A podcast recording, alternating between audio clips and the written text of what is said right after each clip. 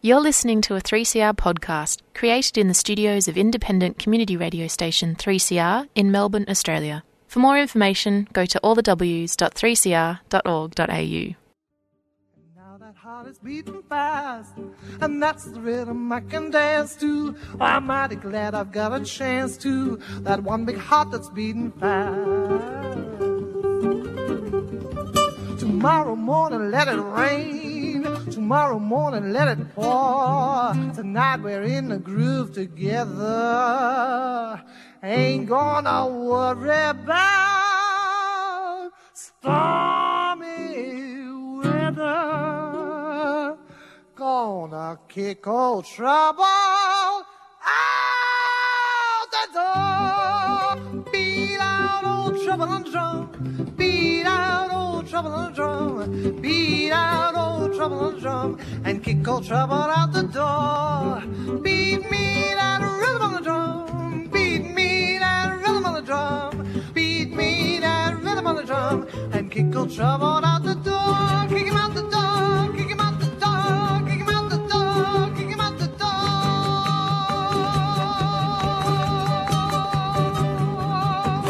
door. Welcome to Radical Australia. You like that radio voice? Welcome to Radical Australian Community Radio, 3CR, the world's greatest producer, Kelly Whitworth, is on the other side of the screen, just in case the spittle gets her. I know, I'm so grateful for COVID. Yeah, I know. Before it was hit and miss, was it? I used to have to hold up my hands. Look, he's already laughing. Our guest is already laughing. Well, that's great. Better laughing than crying. Well, he'll be crying when I finish with him. Now, I understand you have reached the pinnacles of podcasting. You're actually casting pods full of seeds around the place. Yeah, I'm pretty excited that in a few weeks' time, the premiere of a little radio series I've been producing for the last little while, Homeless in Hotels, will premiere on 3CR. What's so funny? And it reminds me of The Bold and Beautiful. It's got potential to be a television series. Homeless in Hotels. Alliteration. Anyway, it's about the people that went from, life on the street, suddenly had to live their lives in hotels during the pandemic and how they fared. Yeah, and how they mixed with me, because I was living in a hotel in East Melbourne. You've somehow spun this around to make it about you. No. I'm just saying, have you ever lived in a hotel with the homeless? I have not. Well, I have. Oh, right? You have. Okay. I have. That's what I was trying to tell you. I've got what do you want to say about it? This is nothing, supposed to be Nick's. This is Nick's time we're impinging on. Nick, our wonderful guest. What's his name? Nick. Nick what? Why don't you tell everyone? Nicholas Pendergrast. No, you got it wrong. Pretty close. Yeah. Yeah, tell us. Pendergrast. Pendergrast. Oh, I can't believe it. At least it isn't a hyphen name. We get so many people with bloody hyphens because their parents can't make up their mind. Spell it. Pendergrast. Well, it makes sense. Pendergrast. Yeah. But you said Prender. Pendergrast. Pendergast is a more common one. Yeah. That's the Australian version, I assume. Anyway, it's a pretty unique surname. I don't ever hear it very often. There's no such thing as something that's pretty unique. It's either unique or it isn't. Kelly, do I have to teach you everything?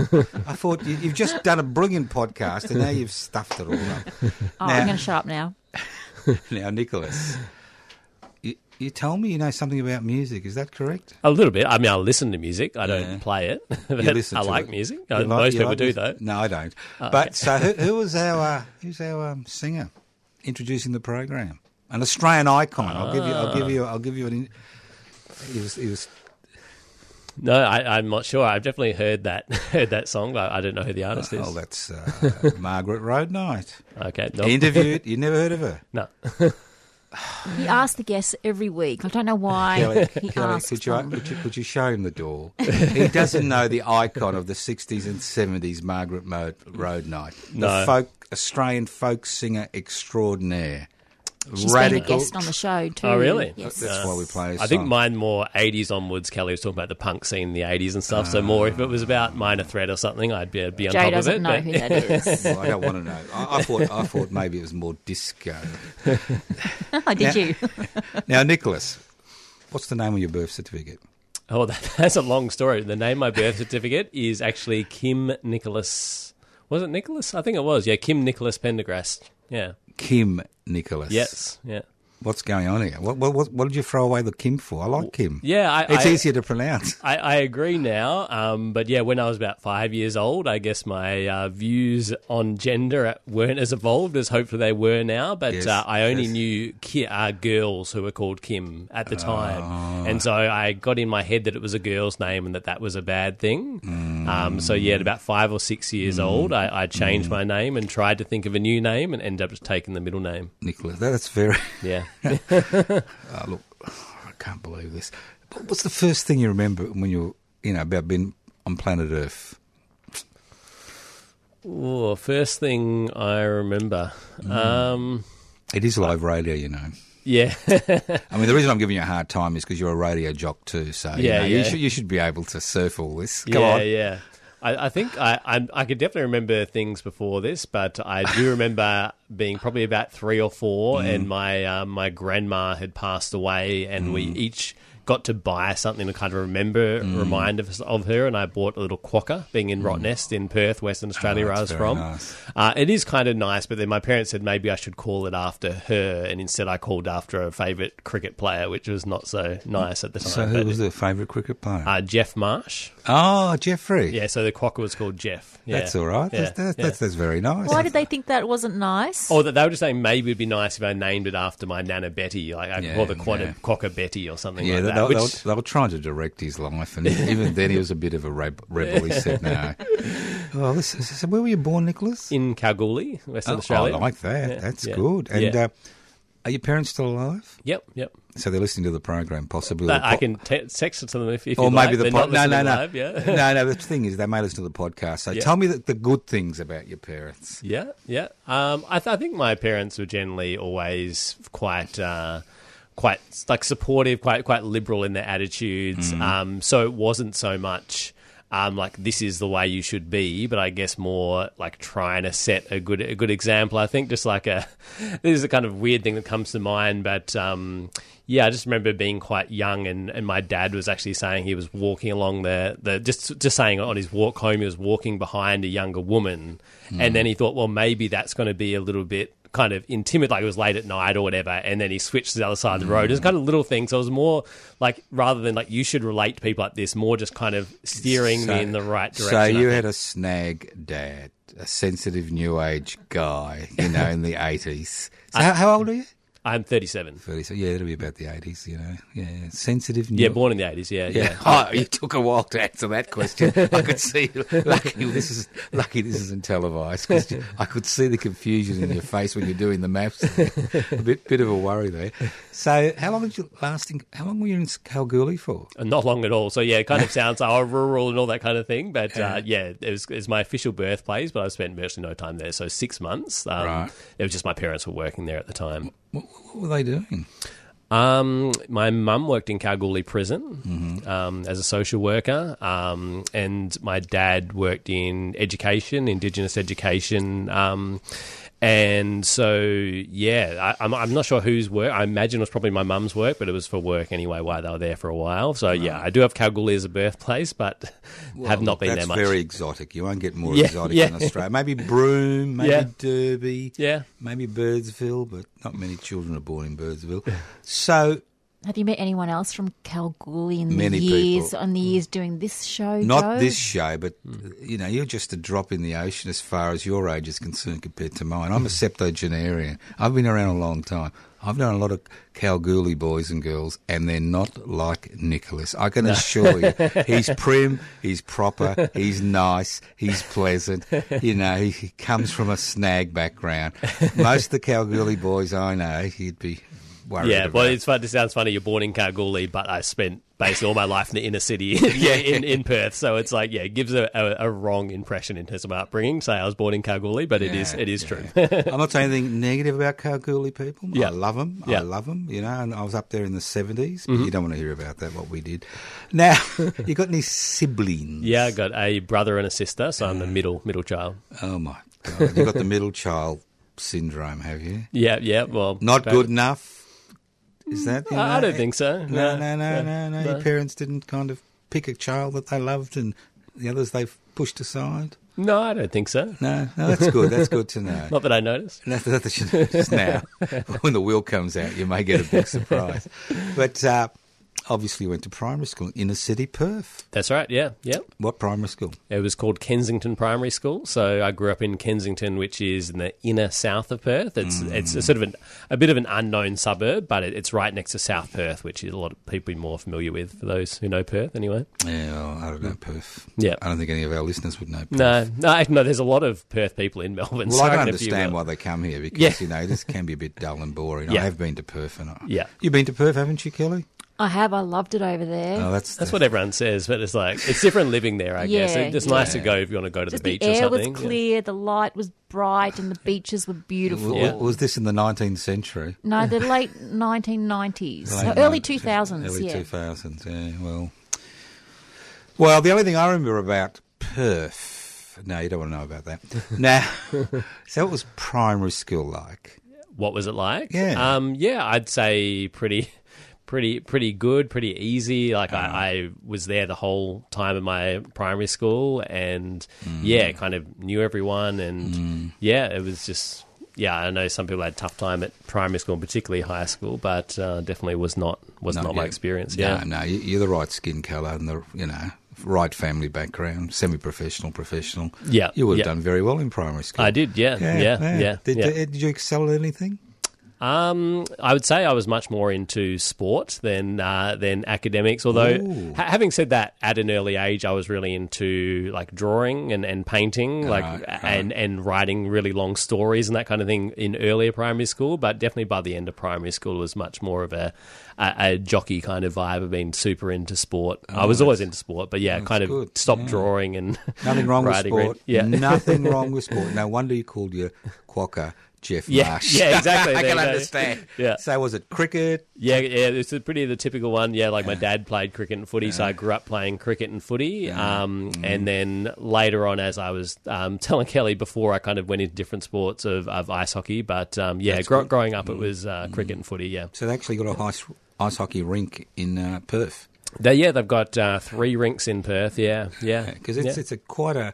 My stepson played ice hockey here in Melbourne. It's quite a brutal sport, isn't it? Yeah. You don't look the brute to me. I mean, you look pretty slim and...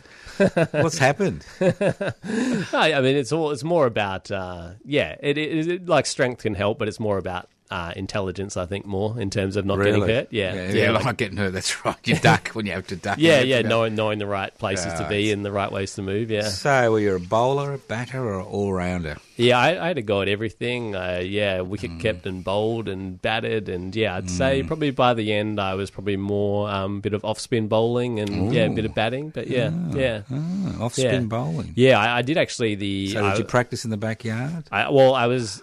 I guess moving on to high school, I was in the cricket program at my high school. The cricket program. Yeah, was this the West Australian cricket program or the? Well, there was I guess the only West Australian cricket program. Yeah, so it was like a special kind of course. All right, I've always been intrigued by spinners. Yeah.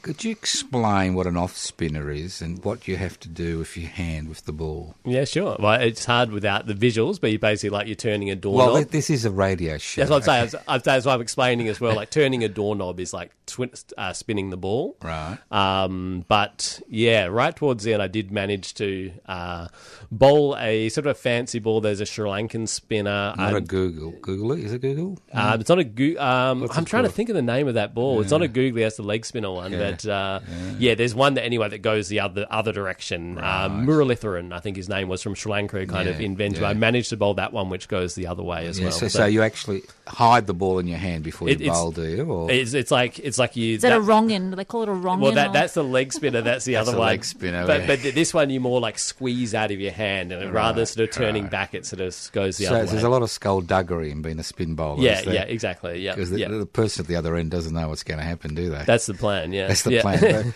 But you bowl very slowly, don't you? Yeah. So why haven't they got enough time to react to your little nastiness? Yeah, I mean, sometimes they do, I guess. Depends on your skill, yeah. And did you... Did you get into the junior West Australian team? Or? No. So I did that cricket program throughout the whole of high school, but by sort of towards the end of high school, I was really into the ice hockey and even stopped playing like local club cricket. But I did I did play Western Australia ice hockey, but not cricket. That's interesting. In it, under 18, not under 18. Yeah. So it wouldn't be a big pool, would ice hockey? No, it wasn't a huge achievement. No. That's what I'm thinking. Yeah. Although, hasn't there been some ice hockey players kind of been incorporated into a US or Canadian team recently? Yeah, there is. Yeah, there was someone. I don't know a lot about the guy, but I believe he was born in Perth. I think he played a lot elsewhere, like in Europe and stuff. But definitely an Australian-born player, anyways. Playing. Have you noticed the producer is leaving because we're concentrating on sport? This is what happens here. She's just having a bit of a sleep. Actually, No. She thinks, when are we going on to the real stuff? So, how about academically at high school? Yeah, I wasn't very academic in high school, so I just kind of got by. I did pretty well at English. I quite enjoyed that, writing essays and that kind of thing, and writing about music, not the intro song apparently, but English I enjoyed, society and environment I enjoyed. I think I did. I even enjoyed things like human biology I quite enjoyed, and even maths I still don't mind. But, I didn't dislike it, but I wasn't super invested in academics at that time. Yeah. So have you still got any friends from high school? No, I don't think I do. No, I moved on. I mean, because I was in Perth and I'm in Melbourne now, so yeah. Have you heard of social media, Facebook? Yeah. I stay off that most. You stay off that, okay. No, I was just wondering, Yeah. I mean, I went to a 50-year high school reunion. Wow. I got my revenge. The girl who spurned me. She wanted me, and I said, "Sorry, darling." Oh my goodness, this is such rubbish! It is rubbish. It is. Well, that's why you go to high school reunions, to get revenge. Have you been to a high school reunion? No. Well, keep it in mind. I've got no one got revenge. The bully. You can get your revenge against the bully. The girl that snubbed you. No. Or the boy that snubbed you. The person who came first every year and you only came second or fifth, Yeah. This is it. This is what high school reunions are about, revenge. Yeah. They're not about meeting people. Oh, my God, we're really getting an insight into Joe's mind right now, Nick, I would say.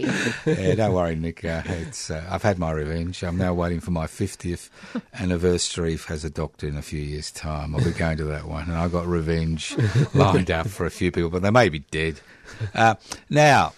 So, this is not very good. You finish high school, you're playing ice hockey, you're good at that, you're in the West Australian under-18s. What happens to an 18-year-old with no academic record? Well, I did well enough. I did well enough to get... Yeah, passed it. Well, I'm not sure it was passed, but got my TE score and got into university and all that kind of stuff. So I did okay, but how many universities were there in Perth at those days? Just the one? No, there was a bunch. No, a bunch. It wasn't that long.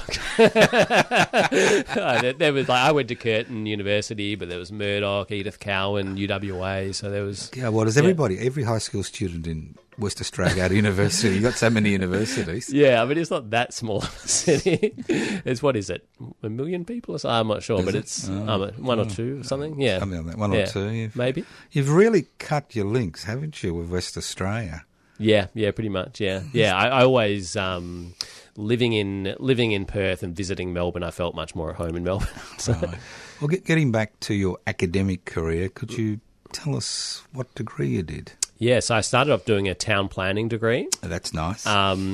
Just because, one of my parents' friend was sort of in town planning and he said quite correctly there was a lot of jobs going. Right. I was going to go into health promotion, which was the other area I was going to go because I like human biology and that kind of thing. So that they were kind of my two options. But I ended up going with town planning because I wasn't particularly...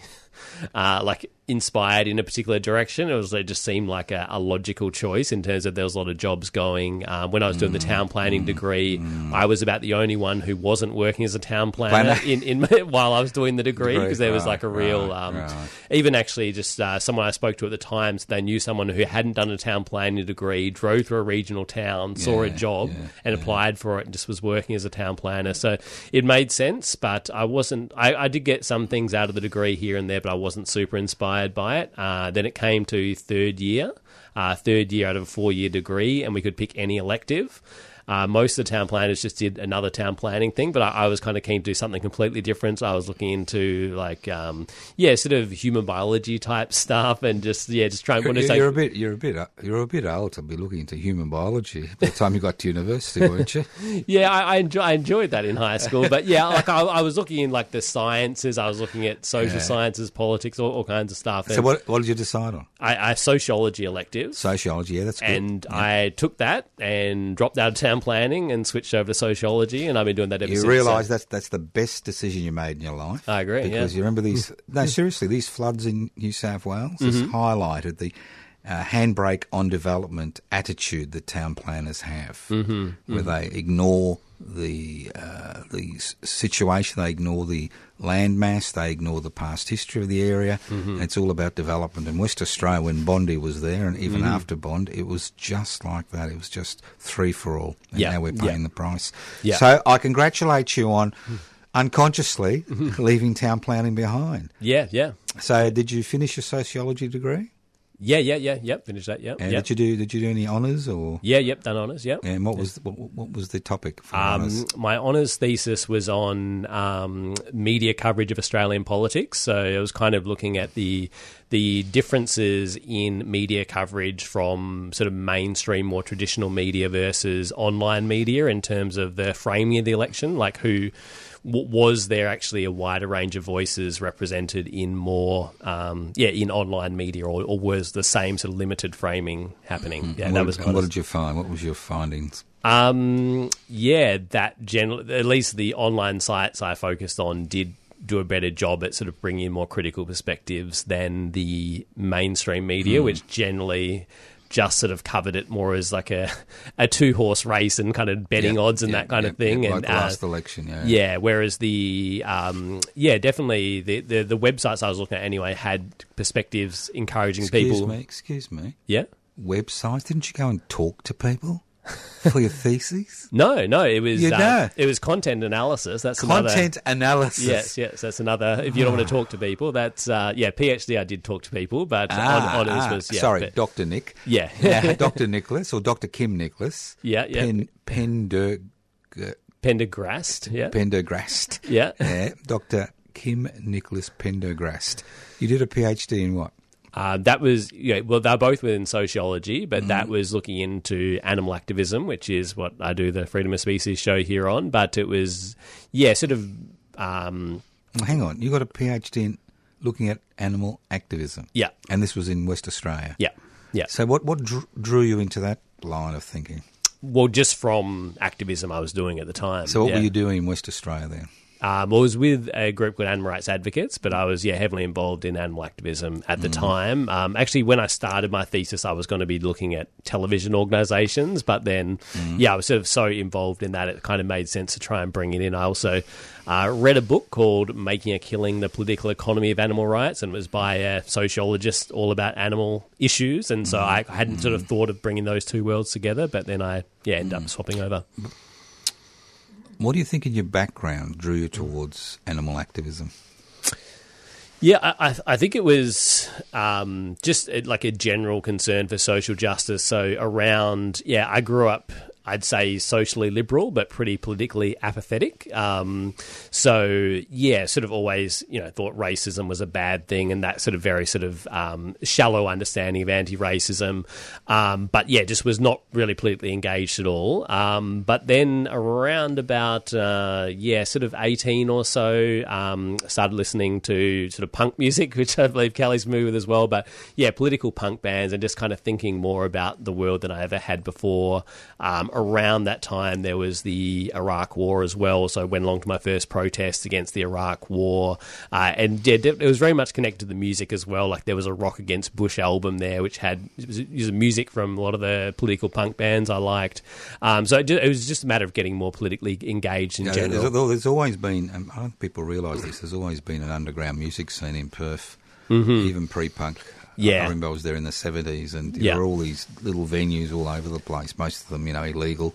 Yeah. I mean, I guess for myself it was like I definitely did get into a few local bands in Perth, but it was more like international bands, and it wasn't necessarily local bands. But definitely getting more into. I definitely did get into some local bands, but it was often more like American bands and Canadian bands and that kind of thing that I really got into. Yeah, I assume by now you'd left the home, the nest. A comfortable nest? Yeah, about 17, yeah. You left at 17? Yeah. Why 17? That's relatively young. Yeah, I was. Yeah, I had a partner at the time and we were pretty serious and just, we moved out together at, sort of 17, yeah. It's funny about West Australians. They do get involved very young, I've noticed. That's been my experience. I remember one day we kind of woke up, but this was in, I think, 71, 72, and there were all these West Australians on our veranda. You know, all these young couples that have turned up. Well, that's another story. But no, seriously. What? Why were they on your veranda? Well, obviously we knew them. Okay. Yeah. And in Melbourne, you mean? Melbourne. Yeah. They kind of travellers. They're travellers. Okay. They're travellers. Couples. Yeah. I think that's what he's trying to. Yeah. Now, there they were. They were kind of doing things on the veranda in the morning, sleeping. Okay. All right. Yeah. But I was young, very young. Couples, 16, 17, 18, and really serious about the relationship. I won't ask you how long it lasted, Doctor. But, all right, so when did you cut your ties with West Australia? That was about, I believe, the end of 2015, somewhere around there.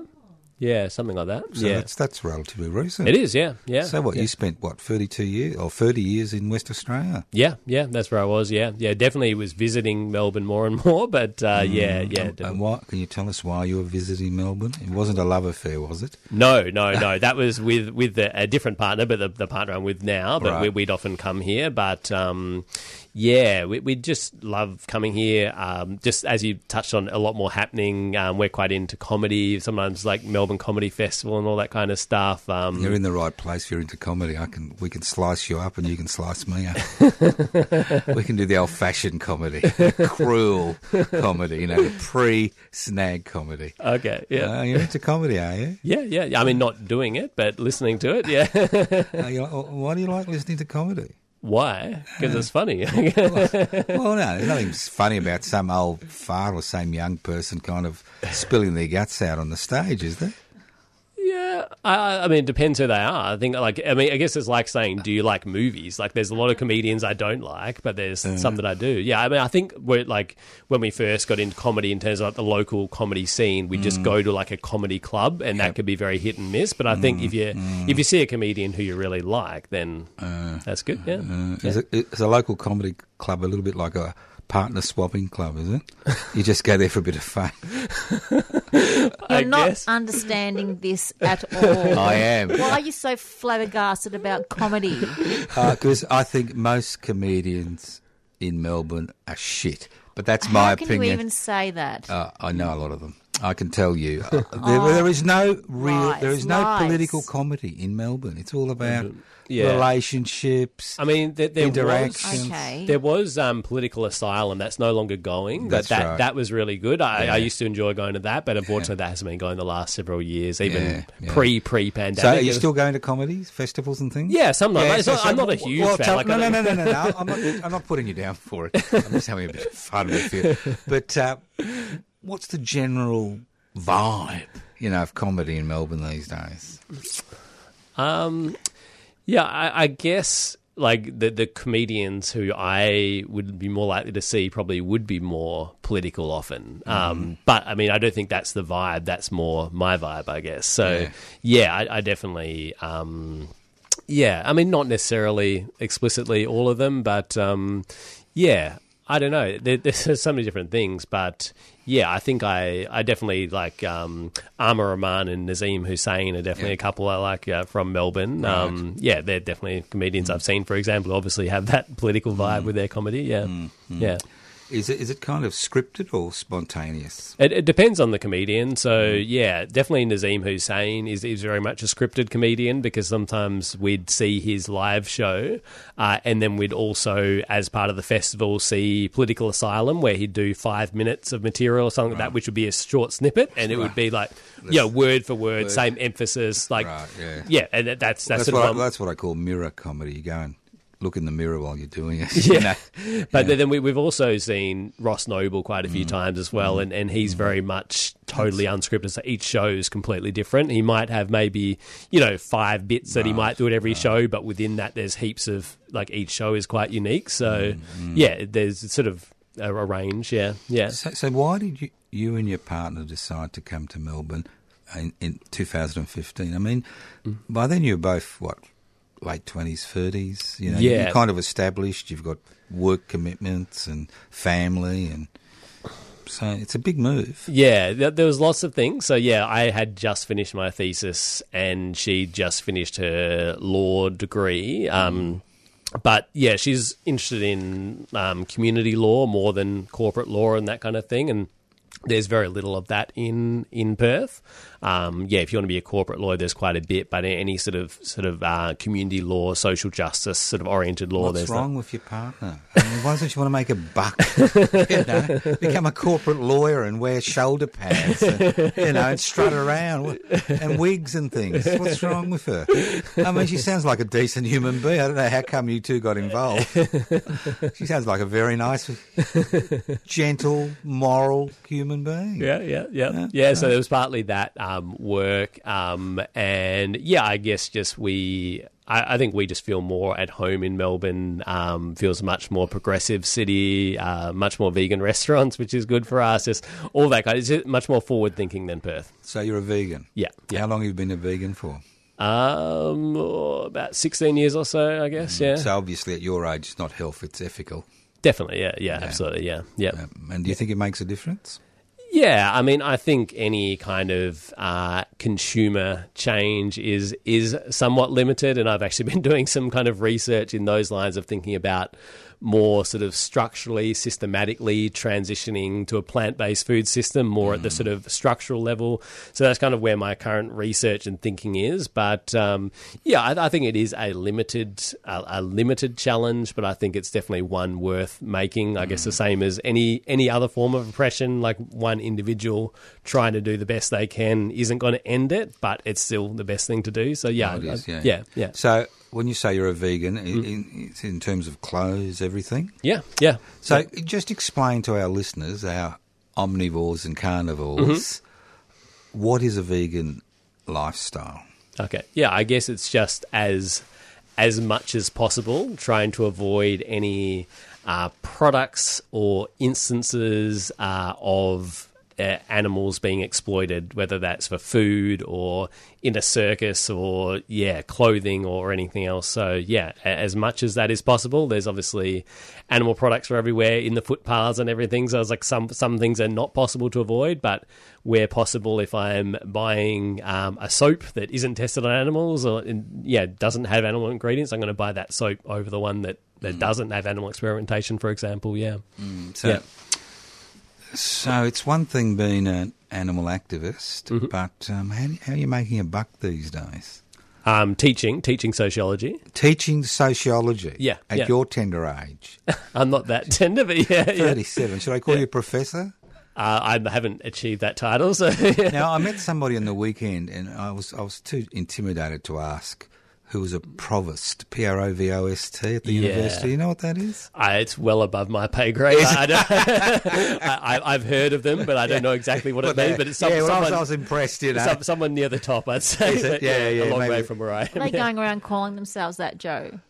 Well, on their cards, provost. I won't say what university, and I thought, I've known a lot of professors. But provost and then their name. Yes, that's before professor. Wow. Provost at such a university and then professor. Okay. So I thought having an academic here No, well, you're not much of an academic then, are you? So are you one of these horribly exploited junior academics who's on, hasn't got any tenure and gets paid by the hour? I have been up until the last 2 years, so I'm currently coming to the end of a 2-year periodic position. So 2-year position, but up until that point, from when I started teaching when I was about 24, I think, I've been casual for those, whatever it was, 11 years or something like that. So the first time not casual for the last couple of years, So the bank wasn't interested in you, were you, as a casual? Not as a casual, no. But now they're taking an interest in you? Yeah. It definitely, it was quite fortunate. Definitely. Yeah. Does tenure still exist in the universities for younger academics? It does, yeah. They're very hard to come by, particularly... I think if you want to go regional and that kind of thing, I haven't tried it, but I would imagine it would be easier. But particularly, you were born in Kalgoorlie. Yeah, exactly. Return to my roots. Teach at Kalgoorlie. Yeah, if they have a university, I'm not sure. Well, you could teach at Shepparton or wherever. Yeah, exactly. Yeah. Because there are universities everywhere. I've noticed, like you said, they're growing like mushrooms. Yeah, they're everywhere. Ah, the good old days when they only had a sandstone university in every capital city, and now there's all these pop-up private enterprise things. If you go into the city, you'll see Curtin University, Adelaide University, West, it just goes on and on. Yeah. Queensland University, Ballarat University. Yeah, it doesn't make much difference now. You can do things online. So what do you teach? I know sociology. That's broad. What does that mean? What do you actually teach? Well, this semester I'll be teaching a unit called Understanding Society, which is basically an introduction to sociology, looking at, youth and globalisation, lots of other issues. But probably the issue, what I've taught the most on is probably just inequalities, which is just so broad, but it can be any kind of inequality. Race, gender, class, disability. You get paid for doing this. Yeah. God, I can't believe it. It is nice because it's quite similar to what I do in my own time as well. So, yeah. I mean, that's what I'm saying. Yeah. You've got the dream job. It's like having a hobby. It's like being a collect. Kind of model railways and working in the railways. So you're involved in the struggle for equality, and you're working and you're getting paid to teaching people about it. Yeah. Oh, nice. I'm so jealous. How about you, Kelly? Are you jealous? I'm pretty jealous. Yeah, I can't believe it. But I really get a sense of Nick's passion for this area, and you must be a great teacher, I would say. Don't say something critical or negative, right? I would never say anything critical or negative about Nicholas. You maybe, but not Nicholas. He's a guest, and we got to. He was born in Kalgoorlie, so we have to, to make allowances. Rural person, we have to make allowances. We can't be too cruel because you just got to know the boundaries. It's not like this is a comedy festival. So, what are you doing outside work? What? Well, I guess I do stuff here at 3CR, so I do quite a bit of the media stuff. I host a show here on 3CR, Freedom of Species, And what's all that about? Freedom of Species? I thought it was freedom of speech. It's species, not speech. Yeah, it was, it's obviously a play on that. I didn't come up with the term. It was before I was there, but, it's an animal advocacy show that we do. Mm. What does that mean, animal advocacy? I'm trying to think of how to say it without saying advocating for animals, but I guess we cover animal rights issues, so that could be animal rights campaigns, or I guess that's the most common. Just speaking to activists about different campaigns they're doing, or we might be analysing news and current events from a animal rights perspective. One show I've got coming up I want to do is kind of around analysing pop culture through an animal rights lens, looking at vampire shows and movies as well. So, it can be any number of things. But, what? Yeah. Vampires? Vampires, yeah. You want to look at vampires. Yeah. You think they exist, don't you? I think the jury's still out there. I think just sometimes the analogies they're talking about, the vampires feeding on humans, I think some kind of interesting analogies for veganism, particularly a show, True Blood. I don't know. Yeah, so there's basically they manufacture this synthetic blood, and so the vampires can thrive on synthetic blood without hunting humans. Oh, there's no fun there. Well, exactly. That's what somebody said. So boring. So it's a little bit like the distinctions. It's like being a vegan, isn't it? That's exactly. So it's like, I guess the vegans are like the ones, getting by on the synthetic, synthetic blood. Yeah. So getting back to veganism, I'm interested. Sure. Is honey in or out? Out. Out. Yeah. So no honey. No animal products. Yeah. Of any type. Yeah. No fish. Nope. No. That's a. Was it? What do they call it? Pescatorians, whatever they're called. Yeah. All right. It was interesting. I was looking at the last census results, and 16% of Australians claim they're vegetarian. Not vegan, but vegetarian. Yeah, wow, that is quite high. Have you had any health issues? Because a lot of people say, vegans, they're all anemic, they're all boring. Mm-hmm. But you've been a vegan for 16 years. Any particular health issues? No, I can't think of, no. People forget that maybe about 70% of the world's population is vegan. Yeah, or at least for most of the time, I mean, just out of necessity, necessity. It's not as if it's not as if it's something new as far as human existence is concerned. No. Well, as a male, you'd be kind of ahead of female in terms of blood loss and issues there, which can be an issue with young women and veganism. Yeah, but that doesn't matter. You've made an ethical choice. So, what else do you do apart from the radio program? I do a podcast as well. Actually, I interviewed you for the podcast a while ago on the steps of Parliament House. We did. Yeah, so I do the radio show and the podcast. Definitely still lots of sport. So, still ice hockey, and now it's don't do cricket and football anymore, but ice hockey, tennis, squash is... So what, you go down to the rink down at South Bank? Yeah, that's hockey. One of the places. Yeah, there's also Reservoir. Oakley. And Oakley. They're the three main places. So you actually still play. Yeah. It's an expensive business, isn't it? It is, Any major injuries, you know? No, I've never. No. Nobody whacked you across the head with a stick because you've been such a pest? I have definitely got hit with a head in the head with a stick, but helmets cover that. So. All right, so apart from sport and the media presence, any other activism as far as... animal justice is concerned? Are you a member of the Animal Justice Party? Or? I'm not. No, I'm not a member of any political party. But, definitely, I guess in terms of the activism, I was heavily involved in Perth and probably a little bit burnt out just from being heavily involved in activism, also writing a PhD and also doing lots of media projects and that kind of thing. So since I've moved to Melbourne and kind of stepped away from the organisation I was involved in, I definitely still go along to things, whether it is animal rights or Indigenous rights or refugee rights or whatever, but I've moved more from a participant more than an organiser, I guess, more someone who'll go along to things. Yeah, just kind of step back. Hopefully you're not a paid organiser. But back in Perth, you mean? No, here. I'm not a paid... No, I know. No, you're a volunteer. I'm a volunteer, but I can't stand paid organisers. No, I'm not an organiser here at all. No, but, not here. Oh, right. But, definitely it was all volunteer, everything I've done. Interesting about these draconian new laws that have been introduced in New South Wales. I'm not sure if they've gone through Parliament in Victoria, but they're about to, regarding to deal with protests, not just animal activism, which... It was designed to, because we've got... Environmental activism, wasn't it? Environmental activism, The fact is that Blockade Australia has been the first recipients of these new laws in New South Wales. Yeah. I remember there were 20 people meeting in a park in central Sydney, 100 police turn up and 3 helicopters. People get arrested. Yep. There's these extraordinary powers that now are in place that would ensure that an activist like you in West Australia would never become a doctor because you'd be in jail. Yeah, absolutely, No, it's very, very, very concerning. And, there's been a lot of those discussions going on in the US. There's a journalist called Will Potter, and he's...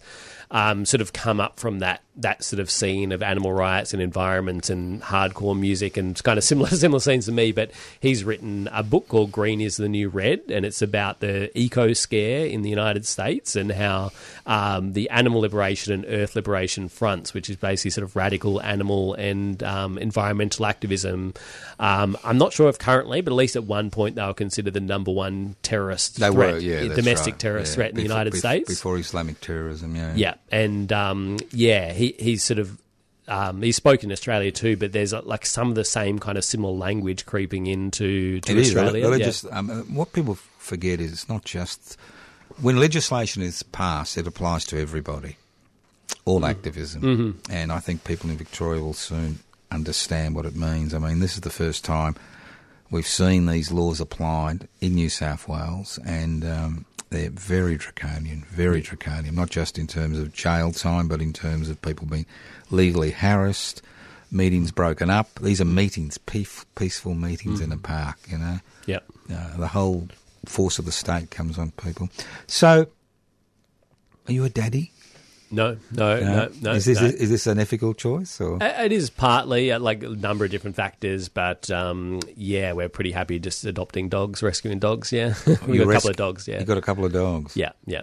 Mm, poor dogs. How do you deal cutting up their meat? Or are they vegan dogs? They're both vegan dogs, yeah. They're vegan dogs. Yeah, yeah. How do they cope? Yeah, very well. Yeah, it might have been more difficult in the past, but yeah, now there are a few like complete foods, so it has everything they need in the pellets, so they just eat that, and yeah, sometimes just some other things, tempeh and stuff, just mixed in there, just for a bit of like something different. But do you think will happen if they start revolting and they see a chicken on the road and chase it, or a rat or a mouse? What are you going to do? Are you going to discipline them? Well, I mean, I would try and stop them from harming another animal. Yeah, really? Even a starling. What, sorry? Oh, starling, little sparrow, no. Yeah, yeah, I mean, they don't need Indian minor bird, anything like that. Yeah. Does this come under animal cruelty, vegan dogs? I don't think so, as long as they are healthy and they're getting all the... Do you throw sticks and they run and catch them and bring them back and all those things that dogs do? Yeah, I mean, they're not particularly... They're no different to any dog? No, you wouldn't pick them seeing them as vegan dogs. But, so this food... I mean, I've got a cat that's basically a vegan cat because it's got a kidney problem and I've got to buy this special food for it, right? Yeah. So what, you buy this from pet stores or... Yeah, it's available. Generally... I'm trying to think, not so much as like there's a vegan grocery store, but I didn't just buy it online directly from them. But actually mention the cat with the issues. There is actually now just a very normal looking sort of roll of dog food, which is vegan by default. And I think it is for dogs in that situation who can't eat it because of whatever reason. So I go to the local pet shop and there's some vegan food. So were these dogs normal carnivores before you rescued them? Yeah. And how hard was it to change their diet? They took to it right away. Yeah, easy. Yeah. Dogs just like food. Yeah, dogs are very easy. They just like tucker. Yeah. Well, really. Isn't that true? Isn't that true? I don't think a Kalgoorlie street dog just likes tucker. I bet you it does. Yeah, I think if they saw some food to vegan food to scavenge on the street, they'd be eating that too, along with the animal stuff. Yeah. So, Dr. Nicholas or Kim Nicholas, what are your plans for the future? I don't think too much about the future, but... you don't think about it at all? Not much, no. So what, you live from day to day? I try. I mean, I don't really try to, I just do by default. But yeah, I don't think, because I definitely have that kind of stuff comes up in career stuff, obviously, with teaching, stuff like that. But obviously I would like to have a more permanent position, but that's pretty systematic within the university industry. But yeah, I try not to think too much about being a provost or whatever you mentioned before, but more just I guess just enjoying what I'm doing, and then eventually that will add up to an enjoyable career at some point, I guess, in time. But I try not to think too much about moving up there. And do you have the obligatory red-eye trip back to Perth for family occasions? Occasionally. My parents have come here quite a bit as well since I've been here, but obviously COVID, we did have a trip planned and it got cancelled, but my parents will be here pretty soon, but I have been back there at least once since I've been here, What do your brother and sister think of this lifestyle you've embarked on?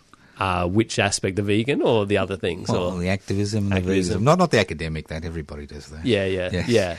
Last week we had somebody in here and there were four members of his family were doctors, PhDs. It's no big deal, as far as they were concerned. Yeah.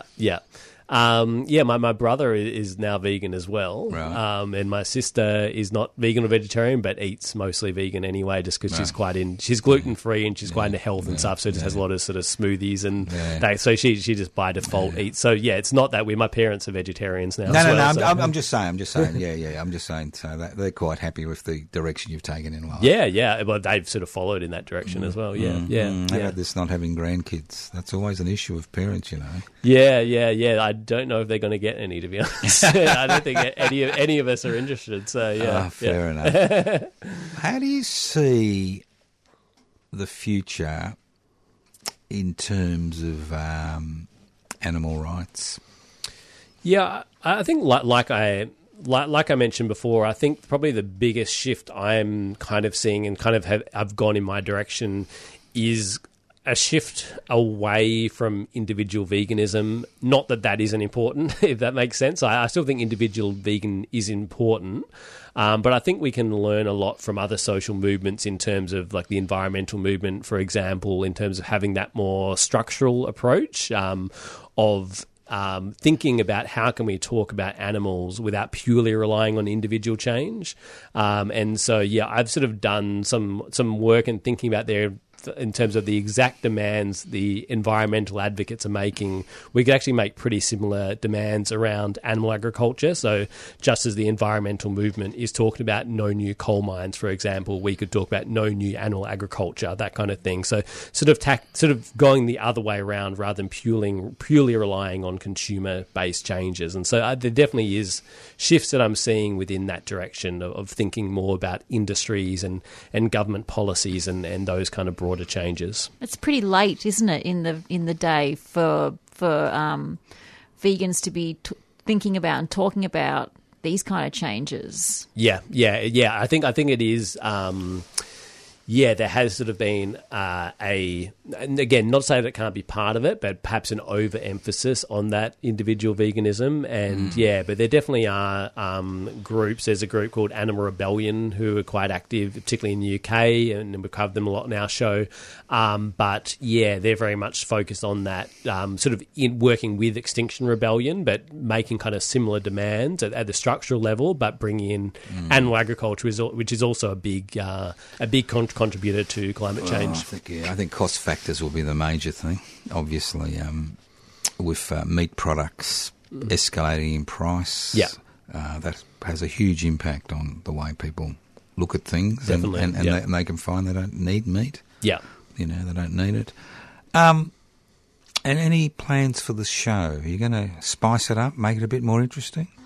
For what, this show right now? No. Don't take your clothes off. That's been done before. I'm talking about the show you do here at 3CR. Oh, to make it more interesting. Yeah, I'm just throwing it into them. I'm sure it's an interesting program, but I mean, have you got any plans to spice it up? And you're going to serve some free food, vegan food, for the next Radiothon next year, you know? Well, Radiothons, the last couple of years, we've done trivia shows, which has been fun. So trivia about animals and animal rights issues. Have you got one coming up, or have you done it already? We just did it, but we're planning to do another trivia show outside of Radiothon as well. So the last two Radiothon shows we've done trivia, which has been fun.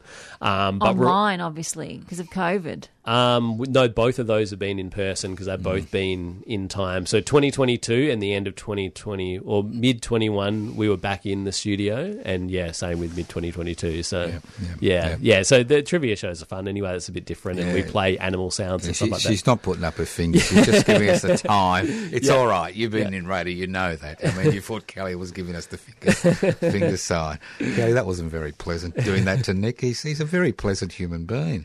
He's a doctor of sociology, he teaches, he's an activist, he's understood that it's not just about a personal choice, that it's a political and cultural struggle that he's involved in, and he runs a show here at 3CR. You may run into him in the corridors. And Joe's recently become vegan himself. No, I haven't become vegan. Not by choice. No, I haven't become vegan. What I've become... Close to. Yeah, look, as you get older, your teeth fall out and you're kind of stuck with porridge. And spinach, it's a good combination. Now, I think you and your partner are going to make a big contribution to this world. I hope you don't get sucked up by the academic machine, because that happens to a lot of people. Because the life is easy once you get on the gravy train. It's difficult to continue to become an activist and come in here and do a volunteer program. I think people don't understand is people come here because they're interested in the topic. You run the show. There's a lot of research behind it. It's not like this show where I just chat to you. I mean, you do a lot of research, a lot of work, and I'd like to congratulate you for being part of the 3CR. And I'm not going to say family, because families can be dysfunctional, but part of the 3CR community. So... I wish you, and what's your partner's name? Katie. Right. Kim? Hi, Katie. If you're listening. She's not going to be live or to the podcast. Yeah, see, if you're old, I say to you, you can you know, you can use the podcast for your funeral, but you're going to live another 40 or 50 years, especially if you're healthy lifestyle. You get to 100, you'll make Queen Lizzie jealous. So I reckon you keep doing what you're doing, and maybe, just maybe, we will escape the fate of the dinosaurs with people like you and Katie around. So thank you very much, Dr. Kim Nicholas Pendergrast. Pretty close, but yeah, thanks very much. Yeah, Grast. You did stuff it up in the end. Yeah, Grast. Yeah, Pendergrast. So look it up. You got a website or something that people can go to? Yeah, sure. So Freedom of Species is just 3cr.org.au/Freedom of Species. And me and my partner Katie also do a podcast, which both Joe and Kelly have been on as well. And that is just progressivepodcastaustralia.com. Progressive Podcast Australia. That is brilliant. Thank you, Nicholas. Thank you, Joe and Kelly.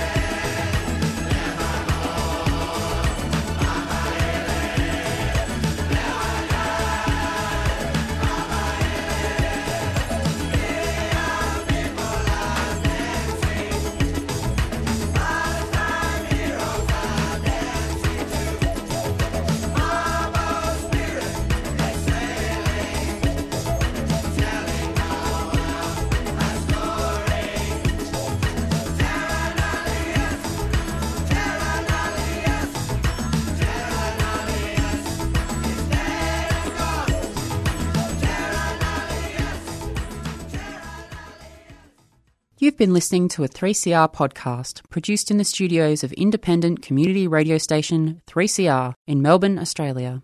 For more information, go to allthews.3cr.org.au.